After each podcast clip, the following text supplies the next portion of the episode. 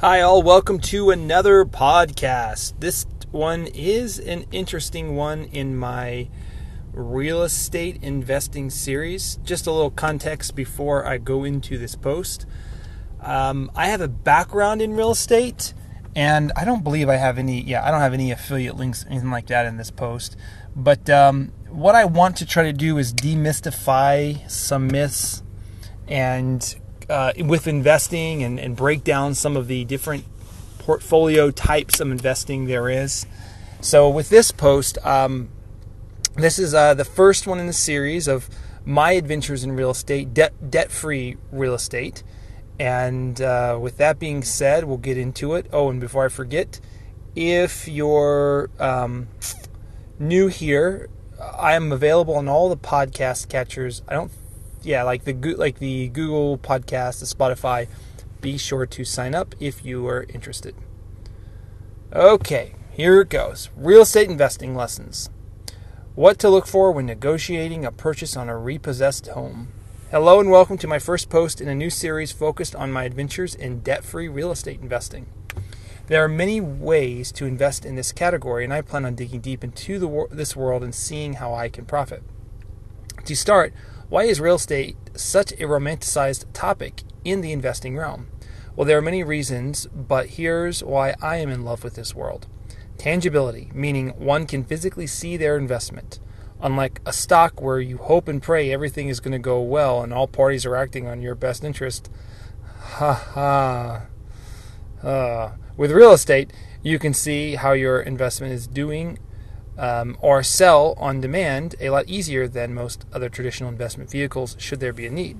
Inflation protection. As inflation eats away at our savings, if you are if you are a landlord, the increased rent you charge will ensure you don't outlive your wealth. Gain wealth with passive income.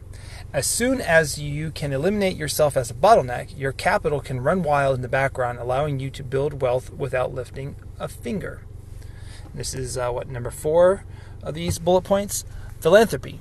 Vacant or distressed buildings are not good for a community on many factors and can reduce economic growth opportunities. This, in turn, can perpetuate a cycle of poverty. However, if you revitalize a building or neighborhood by rehabbing, rehabbing disheveled structures, you not only create employment opportunities for the construction workers, but breathe new life into an otherwise forgotten part of town. And this act alone leads me to my current situation.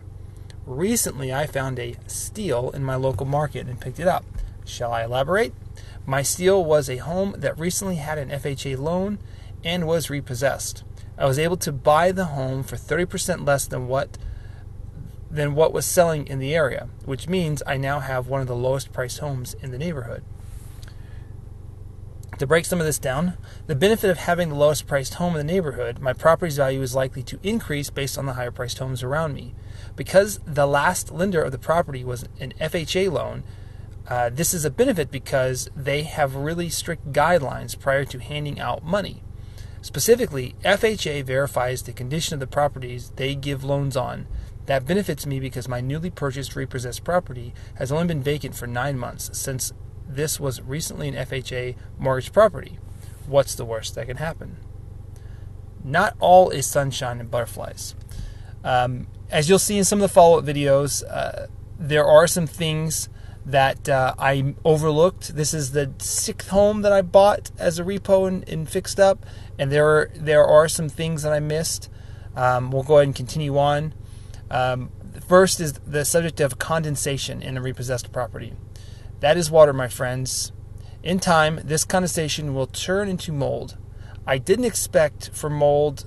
I didn't inspect for mold prior to buying the home because I figured an FHA loan guidelines were good enough for me. But nine months of a home sitting vacant will accumulate mold, serious mold. Be warned, this isn't the worst thing in the world, but could have saved me thousands of dollars when negotiating lower price. Learn from my mistake. That means get an inspection I don't think I listed that here in the post. Yeah, learn from my mistakes, get an inspection. And that, my friends, concludes this story for the day. Please comment if there are any questions or tips you can share. So uh, that's all I have on this post, but there is one other topic that I wanted to ver- just kind of talk a little bit about because this is three, four years ago.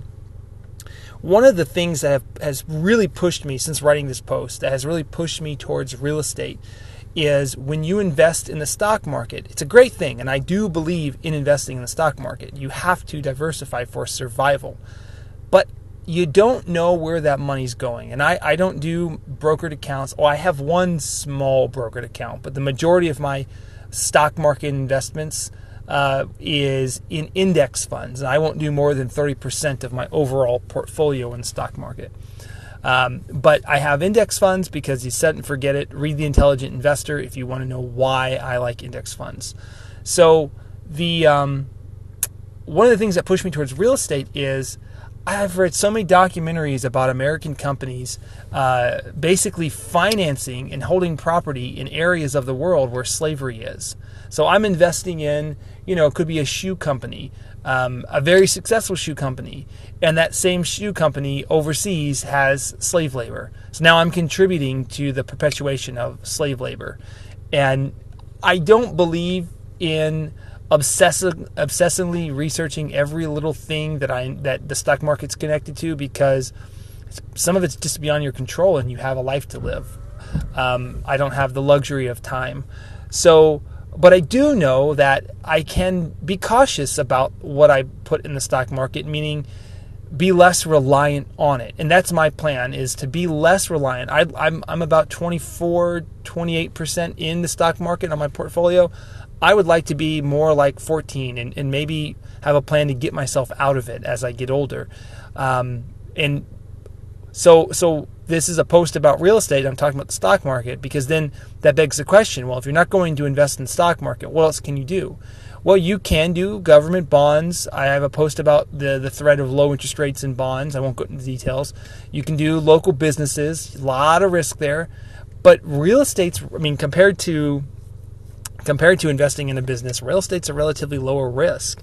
And for some of the reasons I mentioned here, you can go all in on real estate. And had I gone all in on real estate four or five years ago, even more, um, gosh, I'd be I'd be sitting pretty right now. But you can't predict, you know, you can't predict uh, a pandemic causing a global housing shortage. Uh, however, that is something that I'm pushing more towards the real estate investing you can do like I I am doing in a um, you know I'm I'm buying the property outright. And this post is about my personal residence. I've been saving up for an investment property uh, or converting my existing property into an investment property like a rental. Um, but you can also do this thing called an REIT real estate investment trust. I think that's what that means. And that's another way you can invest in into real estate and not have to invest in the um, uh, slave labor across the, the world. And I really like this idea of being in control of your investments because, uh, and you know, you're able to see the fruits of your labor and maybe catch some of those Bernie Madoffs. You know, that guy got away with what he was doing because people were just trust blindly trusting him. Whereas if you're investing in something tangible, you you can check, you can trust, but you got to verify. So that's all I have on my real estate investing rant. I do have more posts.